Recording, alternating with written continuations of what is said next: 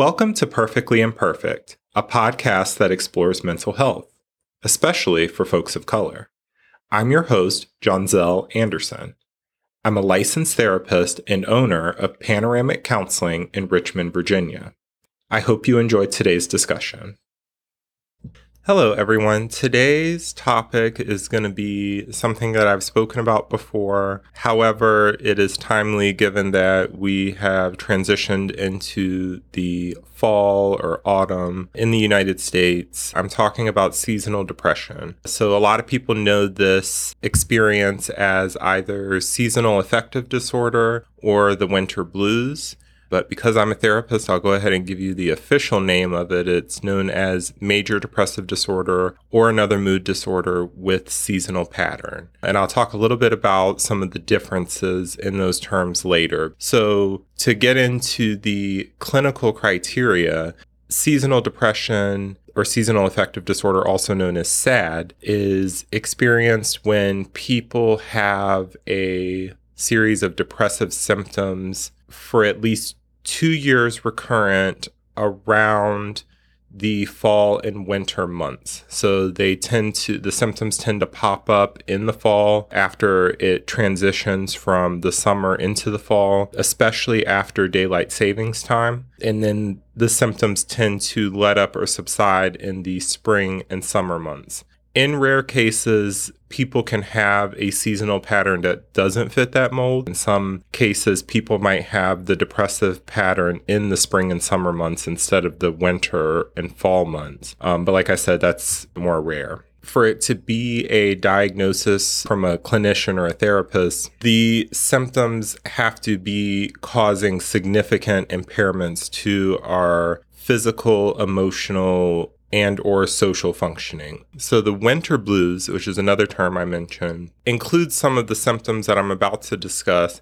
but it's not to the point of significant impairment. So a person might notice some of the symptoms of seasonal depression during this period of the year, but it doesn't debilitate them to the point of reduced quality of life. So, what symptoms go along with seasonal depression? I'm going to mention some of the most common ones, but this is not a all-inclusive list. So, obviously with depression, you have the symptom of sadness. Another thing is fatigue or low energy. Oftentimes people who are fatigued can report like sleeping a full night of sleep or even more than they typically sleep and then still waking up tired. They may feel lethargic, hopeless, apathetic. So that's almost like not having emotion or caring about things that they typically do care about. And just losing interest in things that they once enjoyed. In extreme cases, someone who's dealing with seasonal depression might even start to feel suicidal. In those extreme cases, it would require a higher level of intervention, possibly frequent therapy or going to a hospital. So, with those symptoms, let me tell you a little bit about my story and my experience with seasonal depression. So, as far as I can remember, this is now the third year in a row that I've had uh, seasonal depression symptoms. I've mentioned before on various platforms that I'm diagnosed with panic disorder. And panic disorder is high anxiety panic attacks of which I'm on medication for. But folks who have anxiety usually have a touch of depression as well. The way I describe it to my clients is you exist at a high level of anxiety and your body only has so much energy and resources to fuel that anxiety. So when the anxiety stays high for a bit, you kind of crash. You feel depressed, right? You feel like you have nothing left to give. So I do experience elements of depression throughout the year. However, when we finally get into the fall, when the leaves start changing colors, I always tell people when the pumpkin spice rolls out, get ready for seasonal depression. I would say that mine has, as far as I can remember, it's been for the past three consecutive years that it hits around this time and more severely each year. So this year is worse than last year. Last year was worse than the year before. Some of the symptoms that I have experienced recently were fatigue, irritability, low motivation, a dip in my self esteem, and some brain fog. Hopelessness is a big one, and also cynicism. Side note, I operate on a high level of cynicism anyway. I like to joke with people that if you took the cynicism and sarcasm away, it would just be a pair of green glasses sitting in a chair. But I become a little bit more cynical during my seasonal depression waves. So, what does that look like in my own life? If you know me, you know that I care a lot about climate change. And I remember when my seasonal depression, I would say I was in like a two week rut where it was just really bad, very hard to just function. But because I also have anxiety, my brain fixated on climate change and the different benchmarks that we as a globe are supposed to meet in order to avoid the the worst of impending like climate change and because I was just so depleted and kind of cynical and apathetic and low energy, I just got very irritable and hopeless in that I felt like no one cares. And there may be some validity to that. But I think with everything going on with me personally, my perspective was very dark. It's almost like, oh, well, no one cares anyway. And no one likes that person. No one likes the person who's like, everything is doom and gloom. It's all going to hell in a handbasket. And I just remember fixating on that. Of course, you know, I was seeing my therapist and doing some EMDR, which I'll talk about later in the episode. But yeah, we had to do some work on doing some radical acceptance, compartmentalizing what's in my control, what's not, and I would like to say that the day that I recorded the first episode of season five, which should be the last episode you heard, that was the first day that I felt myself coming out of the rut. And I really started to feel more optimistic. I don't know if it was because I had like worked all day on the episode and was able to publish it and feel really proud of it. But that was the first day that I started to come out of it. And, you know, radical acceptance and therapy and compartmentalizing definitely helped me to get to a better headspace because I was definitely in the doom and gloom apocalypse, global warming is going to take us all out. And of course, I'm a parent of a young child. So I'm thinking, well, what is her future going to look like? And it's a spiral. I think anyone who's ever dealt with anxiety or depression can understand the mental spiral that we can go through bringing it back to like seasonal depression, the season changes can definitely impact how we experience those things. So, what I've just described, the symptoms and things like that for seasonal depression, folks who have some sort of existing mental health condition, such as anxiety, depression, mood disorder, even like ADHD and things like that, they may notice a uptick in those symptoms plus some new ones because of the seasonal shift. And I'll get into into why that happens in just a moment. But I just wanted to share a little bit about my own experience with it so that it doesn't just feel like I'm a therapist talking at you about this clinical phenomenon. Like I actually lived this. So, support for this episode comes from Go Heal, bitch, which is a black and woman owned clothing brand dedicated to normalizing therapy with its candor and sense of humor. I love my GHB t shirt and custom hoodie, so I'm excited to offer listeners of this show an exclusive discount.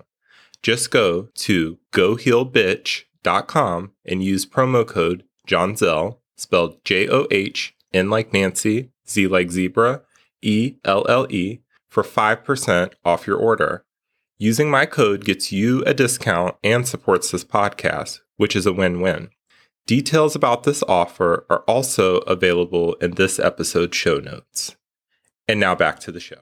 Getting into some of the statistics, according to psychiatry.org, 5% of the United States adult population experiences seasonal depression annually. 14% of the United States adult population experiences the winter blues. So, just a recap Winter blues is a less severe, less debilitating experience of these seasonal depression symptoms.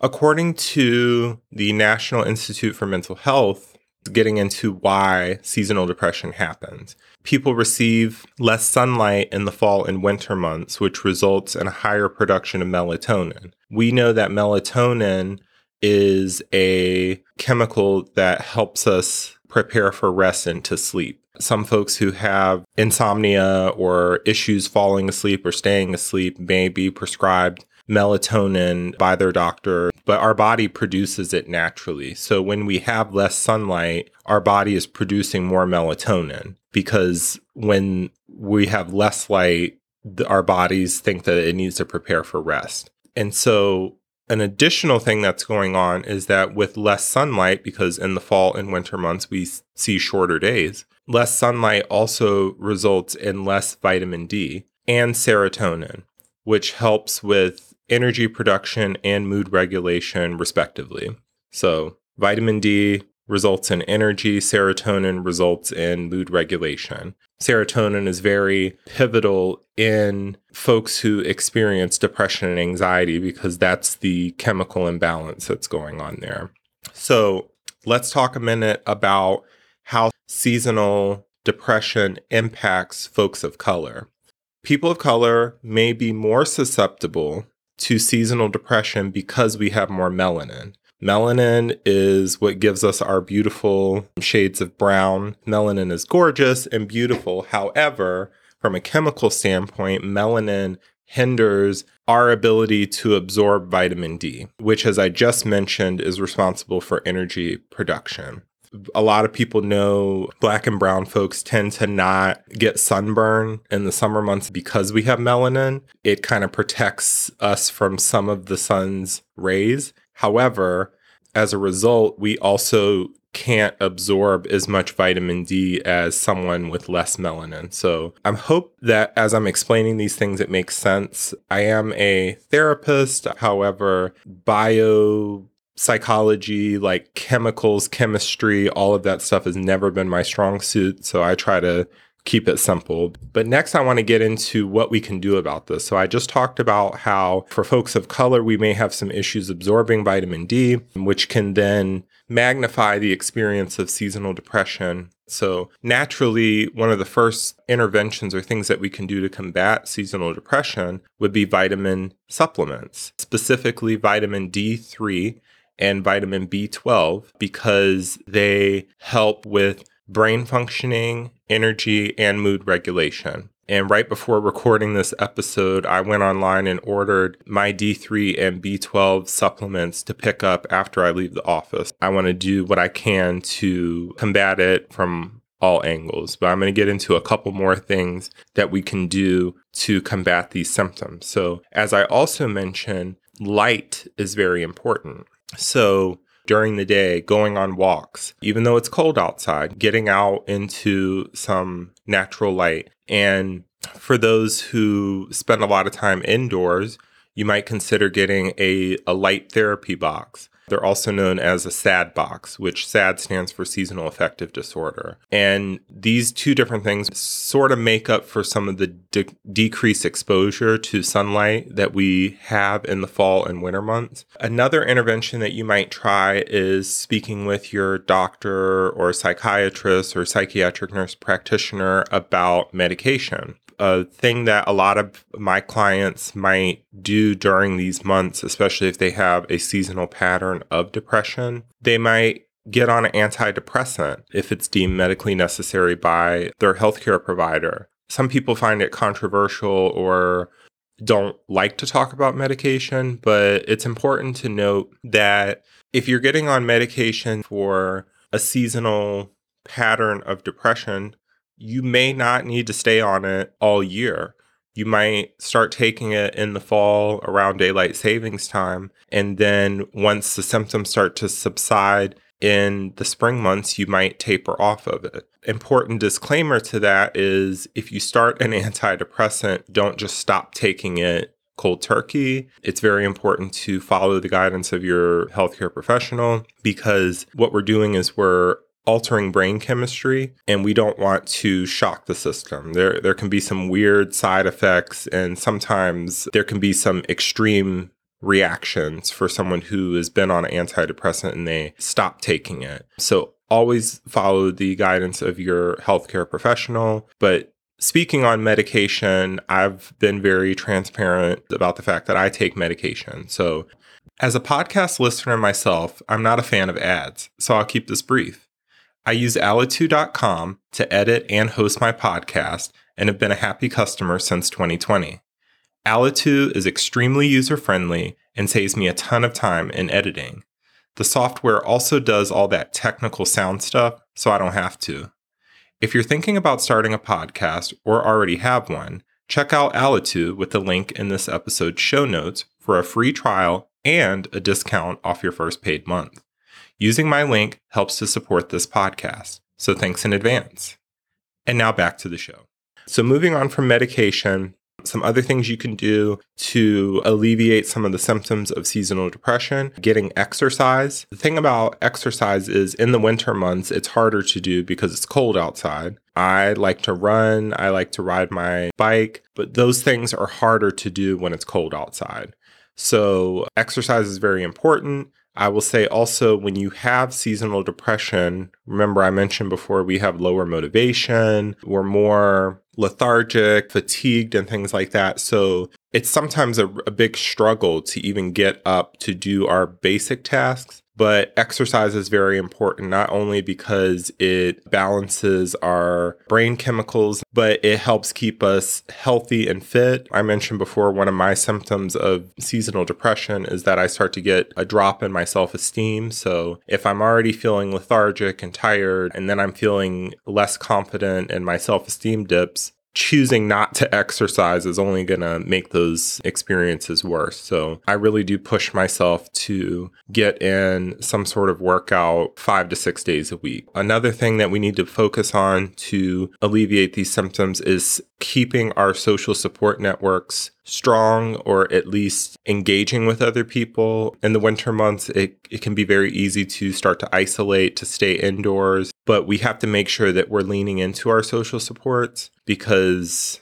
we have to approach any mental health thing holistically. We've talked about things to do for the body, we've talked about things to do for the emotions. This is the social component. we have to attack this from all sides. So lean into your support systems, reach out, check on your people, make sure that you have that support system to get you through these these tough months. And then next, I would say consider talking to a licensed therapist. If you're experiencing seasonal depression and you're having a very hard time getting back on track, it is very beneficial to talk to someone about it. I mentioned before I've been speaking with my therapist weekly for the past couple of weeks. So yeah, talk to your therapist. If you happen to be in the state of Virginia, I am a licensed professional counselor in the Commonwealth of Virginia. I'll include my contact info, how to find me in the show notes. So be sure to check that out if you're looking for a therapist in Virginia. But to conclude here, I'll say this of all of these different kind of tips that I've given on how to deal with seasonal depression, and that's to be proactive. Daylight savings time is coming up on November 6th, and typically we're going to notice the most extreme shifts for people around that time in the weeks afterwards but do these steps do get your vitamins get your exercise get your routine established get booked with a therapist get on medication if that's necessary do these things before daylight savings time so that you can kind of have time for those interventions to kind of serve you best. Sometimes it's best to prepare rather than to react. So just keep that in mind. Just want to make sure that we're doing everything we can to take care of our well being and to shoot for the highest quality of life possible. Thank you for listening. Before you go, consider supporting this podcast in some of the following ways. You can buy me a coffee with the link in this episode show notes. You can leave me a five star review wherever you're listening to this episode. You can follow this show in your favorite app to be notified of new episodes. And finally, you can subscribe by email with the link in this episode show notes. Thank you in advance for your support, and I'll see you next time.